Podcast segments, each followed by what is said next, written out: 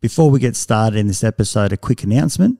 As you know, I'm very passionate about acceptance and commitment therapy, and I also run a busy practice in Canberra. We're currently looking for psychologists who are registered in Australia to join our team, who are also passionate about learning about ACT. We provide supervision on a group and individual basis and training around ACT. So if this is you, if you're interested, please express your interest at strategicpsychology.com.au forward slash careers. Look forward to hearing from you. And now back to this episode. Okay, life can be crazy. You're feeling like you're sinking, just trying to find a meaning. It's time for better thinking. Yeah, better thinking. Time to tune in. Let's go. Welcome back to Better Thinking. My name is Nesh Nikolic, and today's guest is Dr. Celine Gelgich.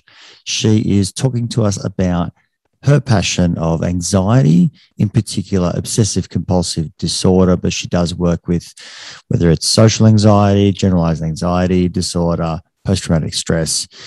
Uh, we really get into some of the methods in which she she looks at treating or giving providing therapy for anxiety and most interestingly i think her use of virtual reality uh, in her clinic in melbourne. I think it's something you're going to really enjoy. I certainly found it very interesting and fascinating particularly these new advancements in the vr space and the different scenarios that can be used uh, to help clients with exposure uh, and making some more visceral changes by having that visual representation in the therapy room. Hopefully, you enjoy this episode as much as I did. Big thank you, Celine, for coming onto the show today. Thank you so much for having me. It was really lovely receiving the invitation. Look, I'm really excited to, to talk to you about you know, this world of anxiety. I think it's it's a space that a lot of psychologists are interested in, and you know, I've got my own reasons why I like anxiety. I know that there's a few spaces that particularly have a you know a place in your heart and interest space. Uh, maybe you could just tell us a little bit about. Uh, maybe let's start with yourself and and your interest in psychology, in not psychology, and anxiety. Yeah, in terms of how I got into it and ended up working in that area. Yeah, yeah. Why anxiety?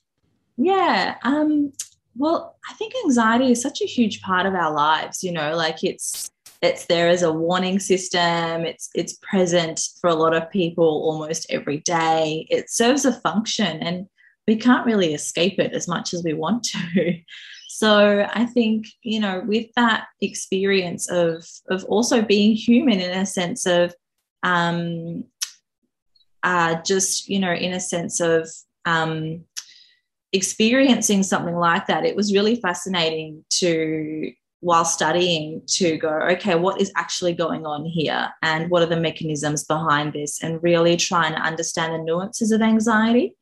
And also being really intrigued by anxiety being a universal experience, but how it's still so different for every single person and its footprint is very different for a lot of people and even though some people might experience similar sorts of symptoms when we think about different kinds of conditions that exist, whether it's social anxiety or a phobia or um, generalized anxiety, um, you know, it's it's still fascinating that no two people will still be the same. And the other thing that um, was fascinating for me was recognizing how common it is amongst other conditions as well. And so and, and how much it impacts our behavior. And so, wanting to understand a little bit more about it and learning more about it through placements as a student and all that kind of stuff, I guess, kind of led me down that pathway um, to keep working with it. And to, it's a lifelong understanding so far. Well, career long, I guess, but also lifelong for your own self. Like, you know, it's about learning um, about what your own triggers are and, and how to manage those and, and how to deal with them along the way. It's been really fascinating. And there's never been a dull moment either through that process. Can you talk about how how you view anxiety in terms of, uh, you know, what what is it? You know, that obviously we, we we use it fairly commonly. Uh, I think it gets misused uh, immensely these days. Yeah. Um, yeah or you know we mislabel other feelings as as being anxiety.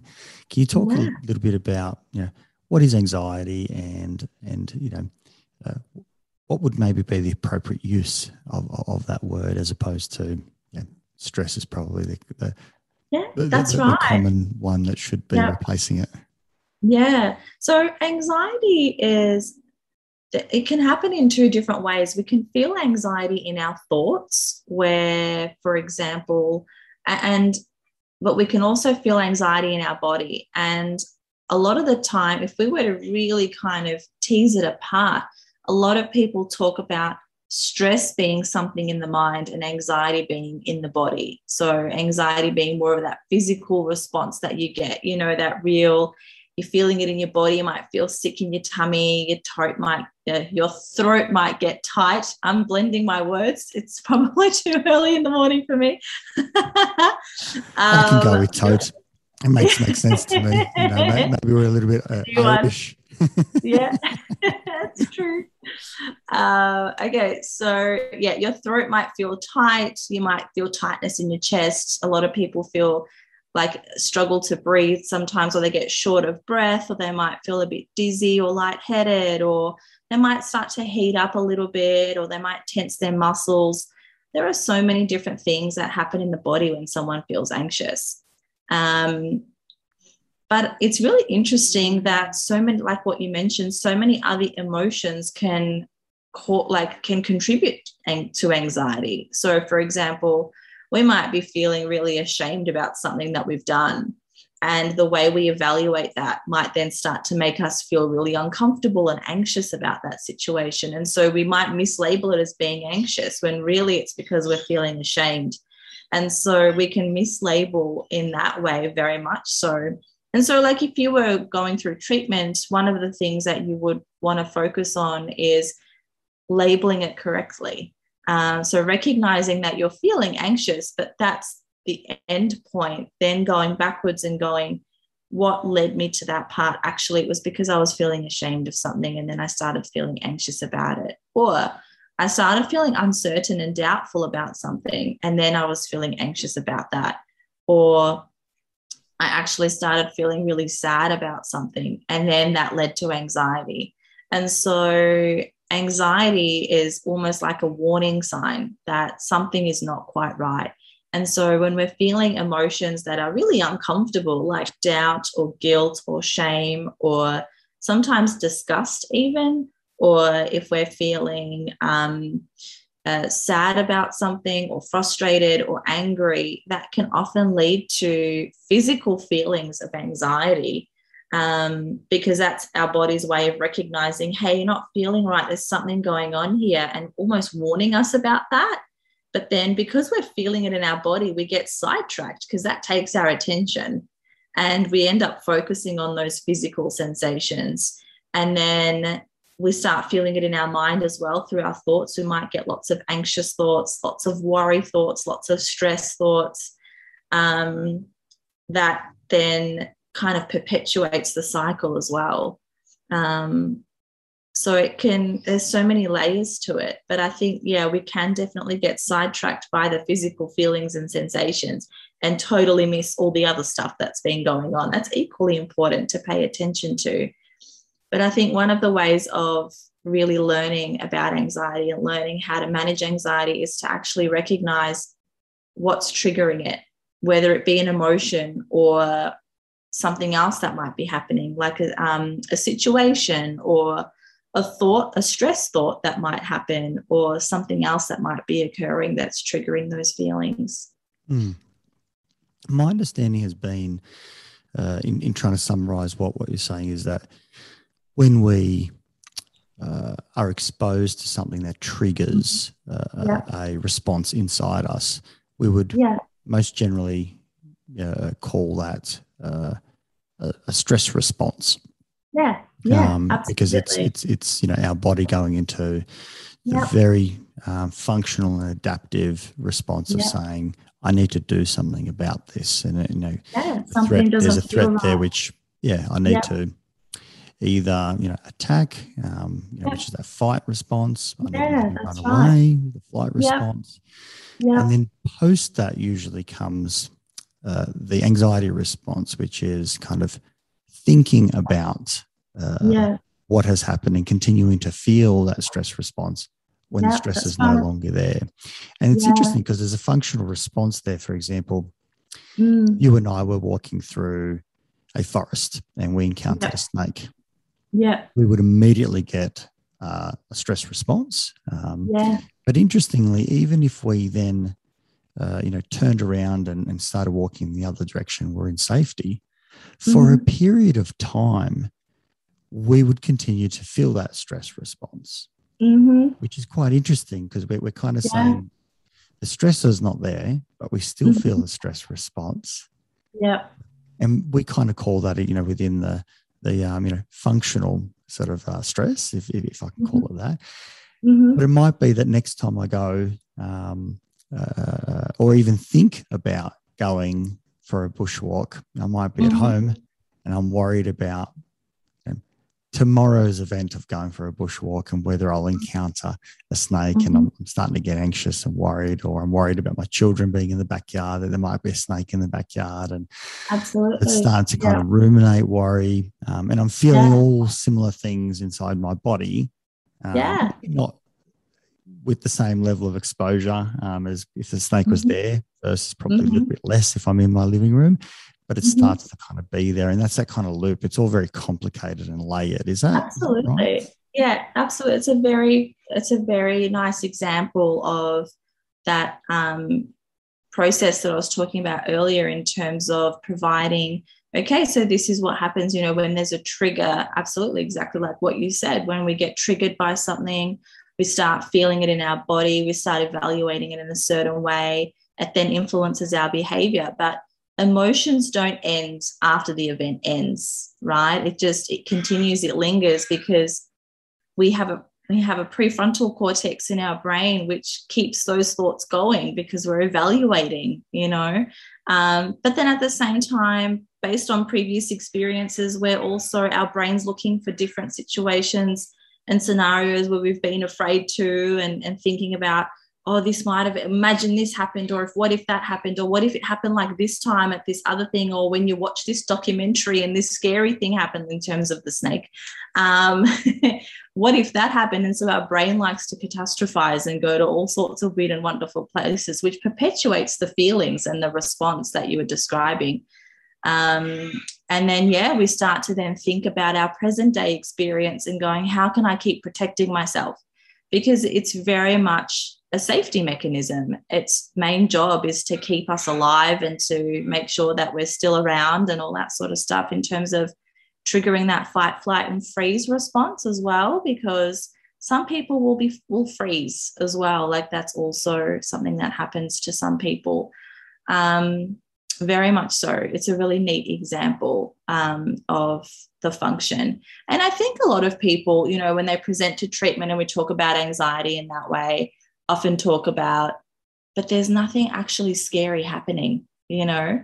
And I think people get caught up in in this aspect of something actually scary needs to happen but it's also how we evaluate things that also can impact on um, how anxiety can get triggered.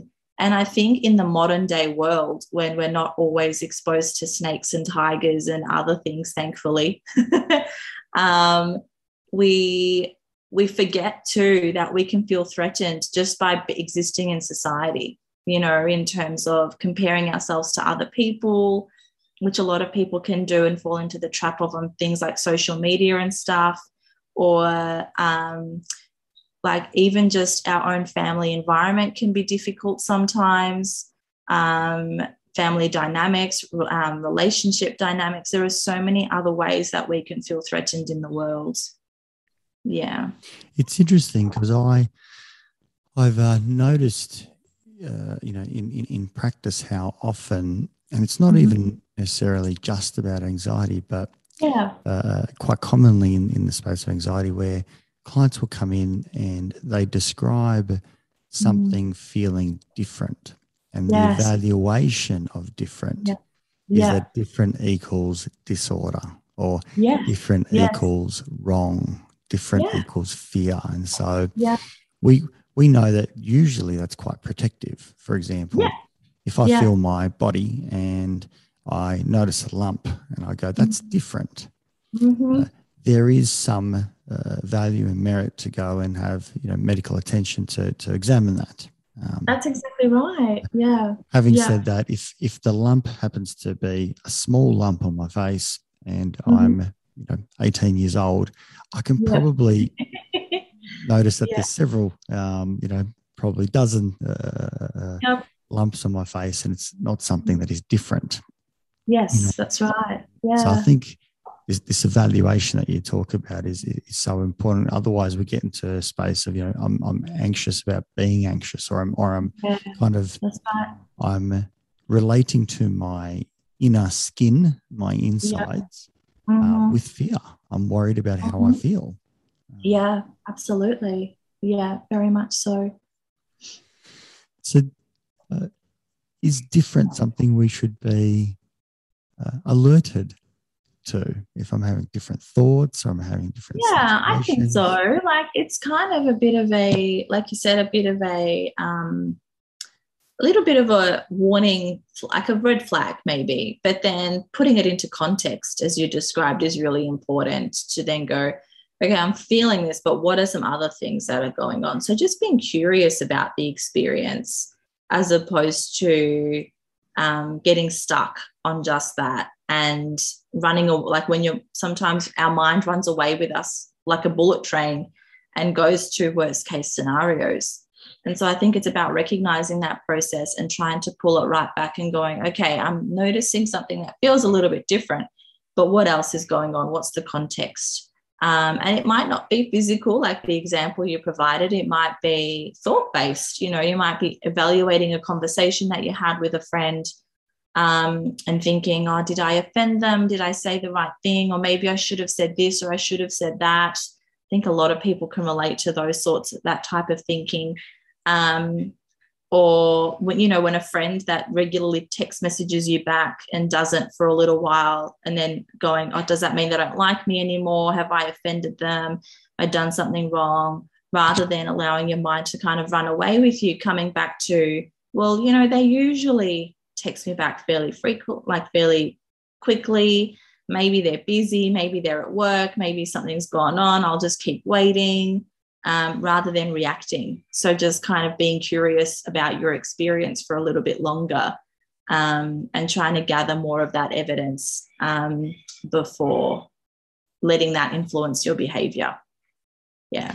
So, in some sense, that that that initial reaction of, "My goodness, I haven't heard from them," Mhm. i- is is uh, a natural and adaptive Yeah. response. You know, and and that could be that that whole example of you know someone went to the shops, they haven't come back. It's been ten minutes. Have they had a have they had a accident? You know, the Yes. classic Yes. scenario, or the one that Yeah. you described. You know, they usually text me back, and we'll we're kind of Yeah. texting each other a lot, and then Yeah. haven't heard from them for you know twenty minutes. What's happened? Did I say something wrong?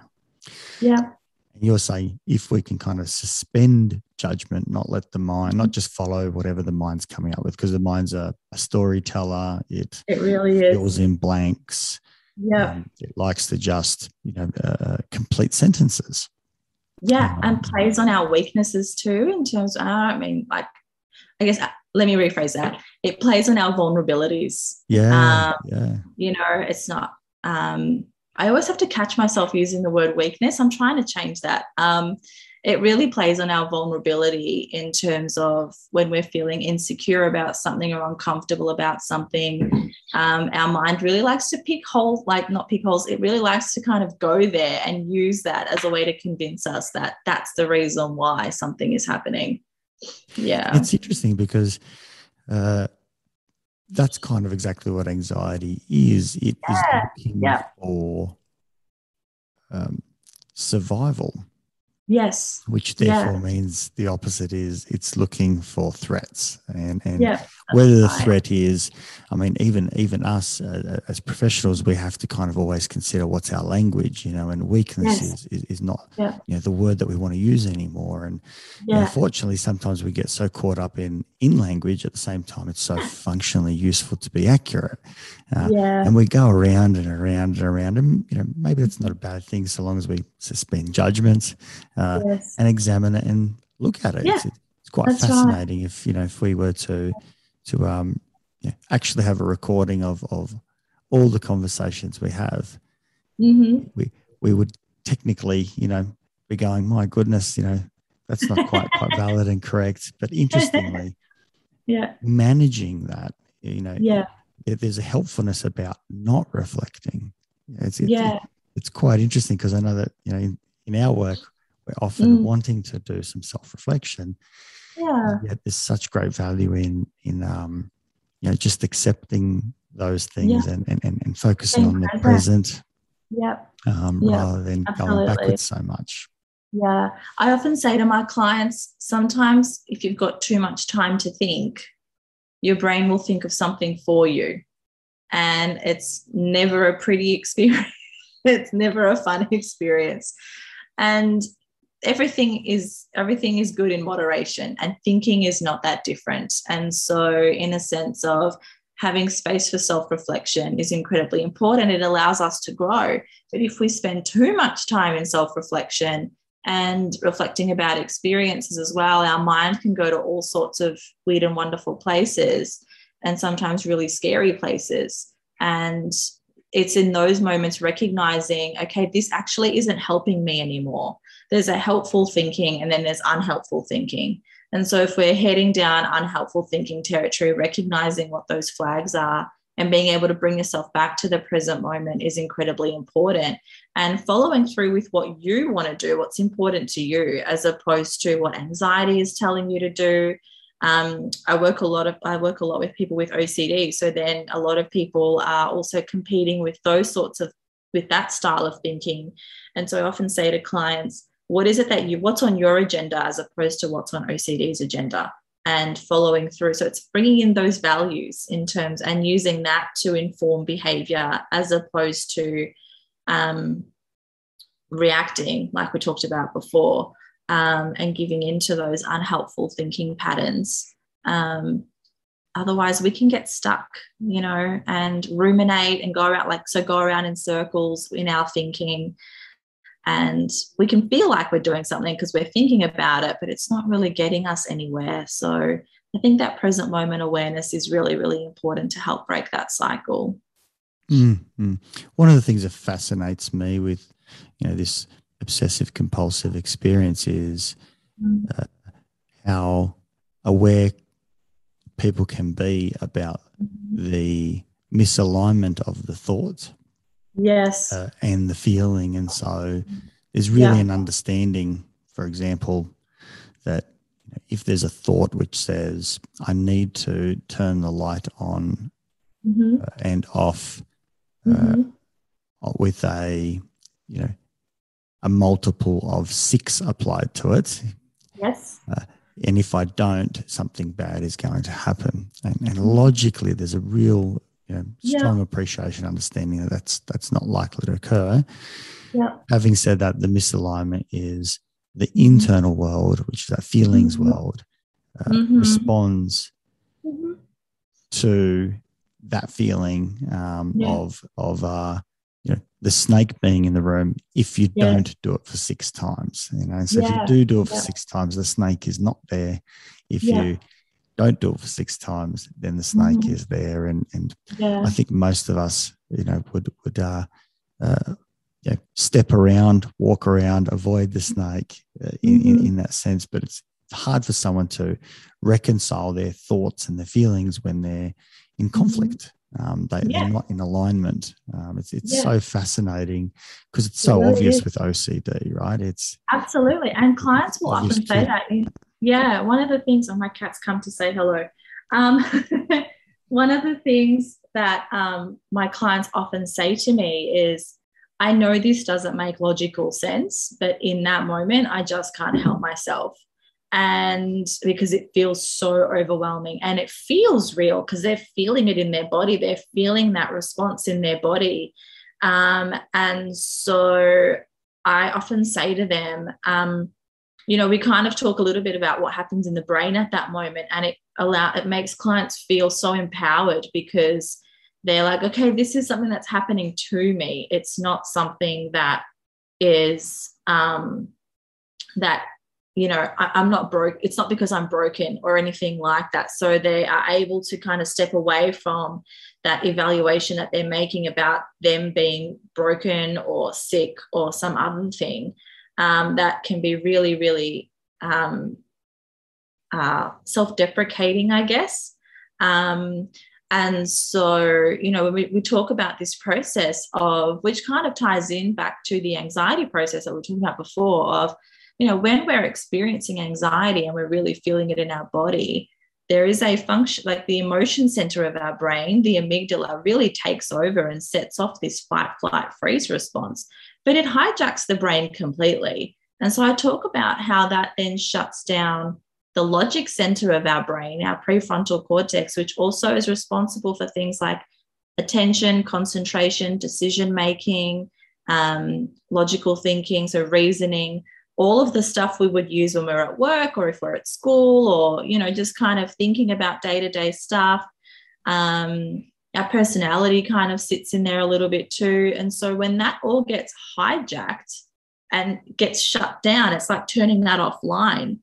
Um, we lose the ability to think rationally and to think clearly and to evaluate more objectively. Um, and so we're acting then purely from an emotional as like from an emotional perspective. And I often say that part of our brain will talk to its next door neighbor, which is our hippocampus, which is which holds our long-term memories. And we'll look for evidence. So we'll go through all our memories and look for evidence of like, what did this person do last time they were in this situation? They kept flicking the light switch, right? And so our amygdala learns through that behavior that this is what I need to do to stay safe Every time I flick this switch, nothing bad is going to happen. And because we're doing it consistently and repetitively, the brain loves repetition and consistency. Um, it gets, it becomes a cycle. And at the same time, we trigger reward pathways in the brain. So then we're like um, doubly feeling assured that we're doing the right thing. Um, and this process then just continues. And so I often say to my clients, what we need to do is we almost need to retrain and break that. Like we need to break that cycle and retrain the mind and the amygdala to not respond in that way every time this trigger occurs. What we're wanting to do is create a neutral response every time these triggers occur but what we're doing needs to happen like through exposure therapy needs to occur consistently and repetitively and when clients hear that they often feel so assured that okay i physically cannot think about logic in that situation that actually makes sense. Okay there's something i can do about this now. What do i need to do to make sure that um, I'm, I'm as present as possible so that my mind's not getting hijacked in that sense? Um, and it can feel really empowering, I think, to kind of work through that process of um, what is um, what is in our control, and then when that choice gets taken away from us, you hmm. know, in terms of behavior. Yeah. Just to uh, use an example, so we can somewhat workshop yeah. it. Um, yeah, yeah, for sure. Let's, let's just uh, do a hypothetical using yeah. the, you know, the six uh, digit of needing to you know, switch the light on and off. And let's just assume it's the only thing that someone's dealing with. But okay, know, yeah, yeah, it's causing them great, great grief because yeah. you and I know that doesn't usually present that way. But no. what would what would an exposure, um, you know, approach uh, potentially look like? Because there's there's so many ways that we could Oh, absolutely. Approach that, but let's just maybe you know, talk that through, workshop it a little bit. Yeah, for sure. So a lot of the time, like um, it's important to be as collaborative as you can with your clinician that's treating you. Um, and so what I often do is discuss with clients what, like, first of all, we want to be as specific as possible when it comes to light switches. So sometimes for some people, light switches in the bathroom might be a little bit more triggering than light switches in the lounge room or light switches in their bedroom. Like there are different associations that are made in different parts of the house um, for some people. And so, firstly, you want to understand, um, and that's just an example. So, firstly, you want to really get a good picture of what is going on um, in terms of um, level of difficulty because what we the first, one of the first things we want to do when we're doing exposure is establish what we call a hierarchy which is like a step ladder of degrees of difficulty. And so we want to be able to go okay if we're focusing on light switches what are the different grades of difficulty amongst the light switches? And for some people there will be grades of difficulty and for other people they'll all be the same. So if we're going to keep it really simple we'll go with okay let's just say they're all the same um, and if it's multiples of six, at the, or if it's six times that this person is doing it, then one thing we might do is go, okay, how can we break this down a little bit so it feels uncomfortable? Because what we want to do with exposure therapy is trigger a client on purpose, expose them to the thoughts and the feelings that they're experiencing. So that's the exposure part. And then the other part of treatment is called response prevention. So the whole thing is exposure and response prevention. So we trigger, we expose to the thoughts and the feelings, and then we prevent the response. And the response, which is an unhelpful way of coping with the emotions, is a compulsion, and that's flicking the light switches. So if we want to prevent that response, we can't take it away all at once because our clients have tried that loads of times um, and have felt really, really anxious because of it and uncomfortable. And so then give up um, and feel frustrated because they're like, why can't I stop this? So we go, okay, let's make this a little bit more manageable. So we expose, and then we might go, okay, can we flick the switches five? T- can we flick the switch five times instead of six? So we might play around with the number of times that it's done. So you're still doing a compulsion. Yeah, yeah. I can just quickly jump in. What's yeah. interesting is is you know the selection of what we do. You know, because yes. we are able to obviously hierarchically go down from six to five to four. Yes. But yeah. we can we can just even potentially um, even question the number altogether where we say, well, let's mm-hmm. go to six and add mm-hmm. one. So yeah. now we're at seven. You know, mm-hmm. we, we, can do anything, right? It, it, or yeah. it might be in the speed in which we flick the lights on yeah. and off. Um, yeah. There's, there's so many variations. This is why I think what you said at the very, very yeah. beginning in setting this up is, is really trying to understand it and be collaborative. And, and, and, you know, for those, you know, who might be listening who are experiencing something similar, uh, mm-hmm. it's really being curious and, and trying to understand, Absolutely. so that, for me, um, so I can untangle yeah. it. But I'll let you continue because I did jump yeah, in. Yeah, no, no, no, that's okay. Choose five. You were saying. Yeah, and there's some of the what you've provided are some of the other examples um, as well in terms of um, what um, we can talk about what, what I was going to mention after I finish the example. Um, absolutely. So um, really you can play around with the number so you can go down in gradual steps. The other thing you can do is you can delay so this is what we typically do.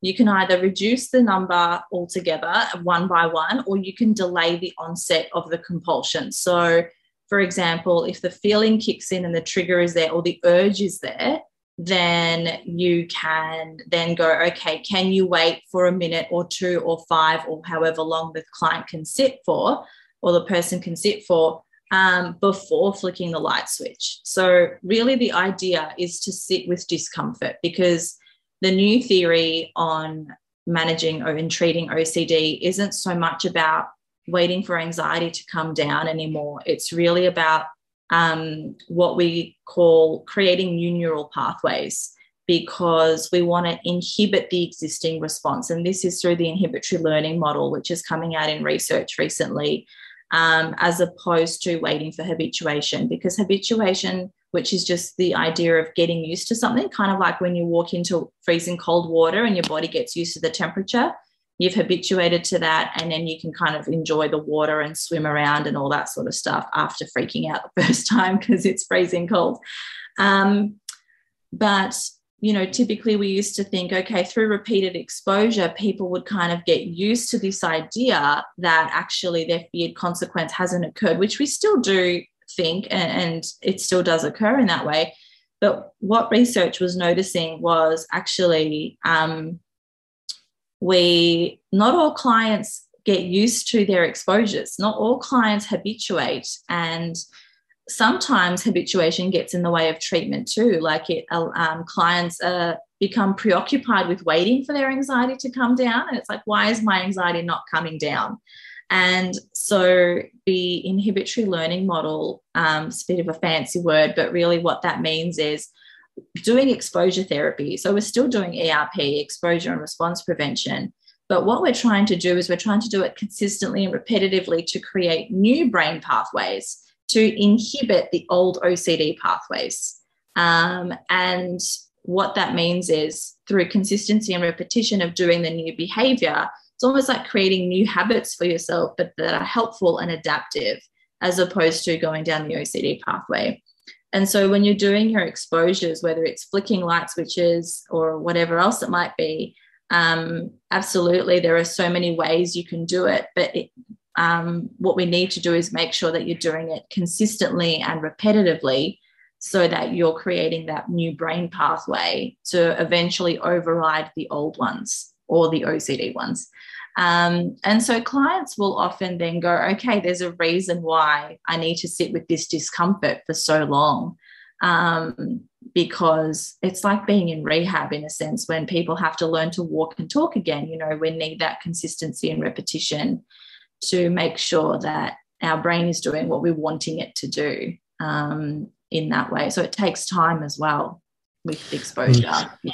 The reason why I'm such a, a um, uh, well, why I fell in love with the acceptance and commitment therapy is mm. is its real understanding and approach uh, mm-hmm. with uh, the idea of willingness. You know, the, yes. the, the, yeah. the space of you know in the service of let's just call it functionality we would usually yep. put in a value there for example yeah. in the service yep. of freedom or in the service of independence or in the service of your lifestyle um, yeah. would you be willing to sit with discomfort for right. you know uh, three minutes before you flick the switch you know on and off you know several times you know, there's there's an understanding that um, yes uh, exposure does, I, w- I would probably say, you know, still does probably a large portion of the work.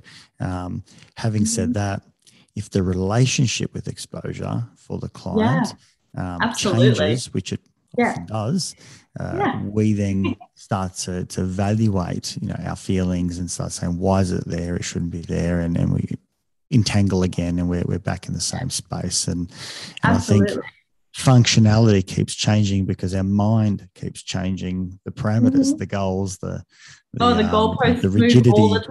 You know, yeah. models keep coming back in, and so uh, I yeah. think there's a real lovely aspect of of someone being willing to you know, partake in and and in actual fact accept absolutely. some pain, yeah, some absolutely. discomfort. Um, yeah. Uh, because the truth is, uh, I still find it incredibly uncomfortable getting on an mm. aeroplane. Um, yeah. I I find this difficult, you know. Yeah. Um, yeah. Even though I enjoy it so much. Yeah. It, it my my um you know heart raises and all those sorts of yeah. things. You know, for the listeners yeah. on, of today's you know episode, yeah. I actually started the intro and I messed mm-hmm. it up, and I'm like, oh, stop, let's let's let's do this one again. Yeah. Um, you know, and that was probably my nerves showing yeah. up. So it's yeah. it's yeah. it's uh, a relationship with us. I think that that that functionality, Absolutely. willingness, and you know, uh, my, my, totally. my, my love of act comes from there. Really, yeah. And we like I'm a big fan of it too, and always incorporate it into the work that I do. And I always the phrase I use with my clients is, you have to be if you are reluctantly willing to go through with this exposure. That is the sweet spot to be in and when clients ask, you know, how long will this take?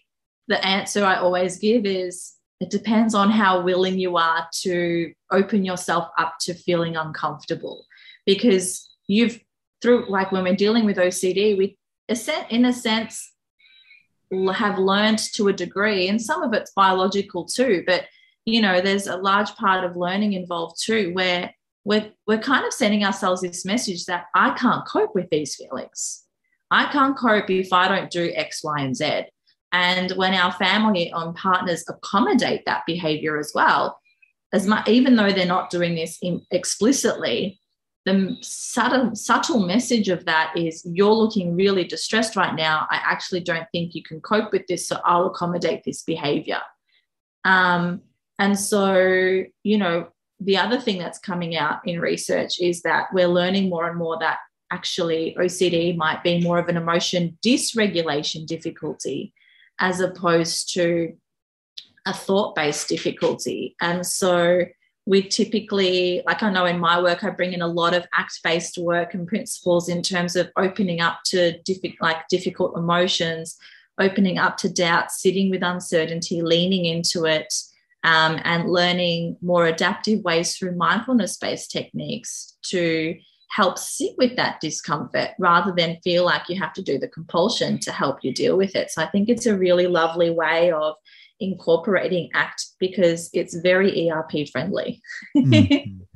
It maybe gives us a little segue there. Celine, I, I promised myself that I would ask you a little bit about the uh, VR uh, uh, work yes. that, that you do because it's something that I'm interested in. And obviously, yeah. as technology improves, I can see there being an incredible opportunity yeah. that, yeah. Uh, you know, uh, opens opens up for all sorts of um, psychological practices that we can do in virtual reality. Totally. Can you tell us about absolutely. what you're doing um, in your clinic? Yeah, so we use virtual reality as part of exposure um, in a really fun and cool way. So basically, um, it was the program that we used was developed by psychologists in Spain. Um, and so their platform is purely for um, anxiety, OCD. There are some things to do with eating disorders on there too. Like their list is endless, and so we use it basically as a as another tool to help us do exposure. So a lot of people struggle with imagination because sometimes when we're doing our exposure, we might even break it down if it's too overwhelming to um, as a stepping stone. We might use people's imagination to kind of get them started to think about not doing something or to if it's a phobia for example like they might imagine themselves sitting next to a snake or something like that um, or a snake in a cage or some or whatever else it might be but not everyone's good with imagination um, or sometimes people have worked through all the other types of exposure, like looking at pictures or watching documentaries of snakes or some other thing.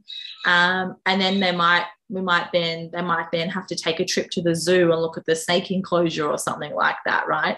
Um, where they're, they're kind of finding it hard to bridge the gap between moving from the therapy room to then doing things in real life.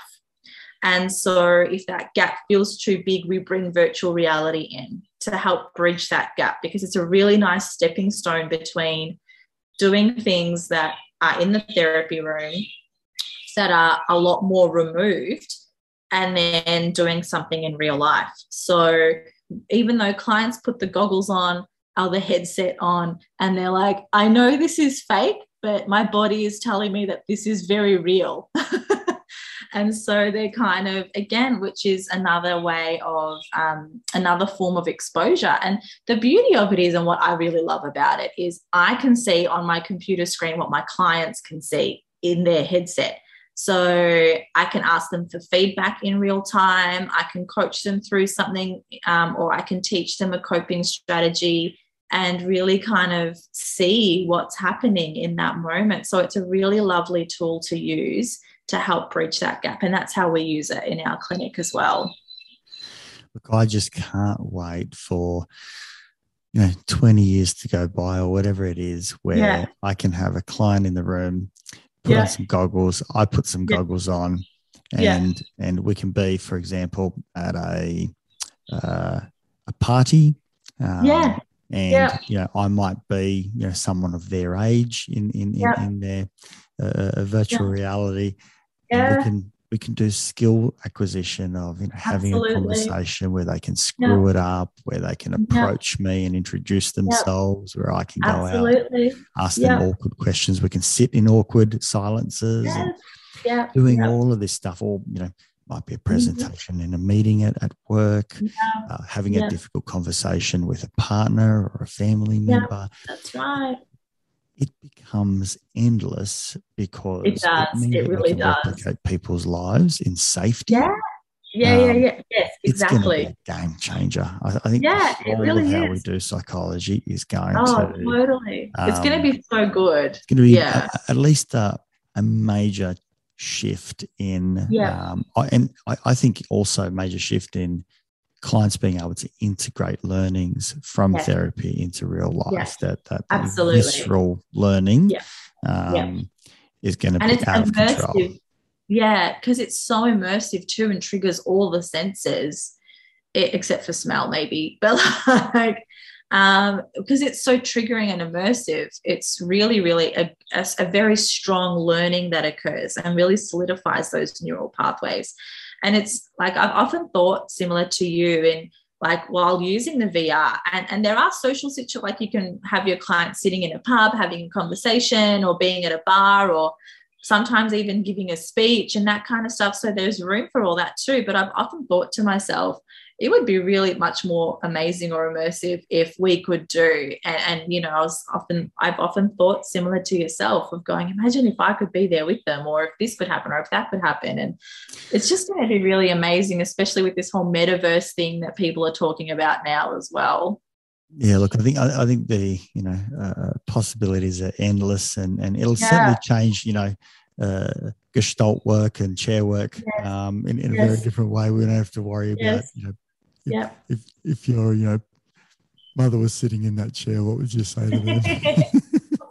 Yeah, absolutely. Incredibly, has such power.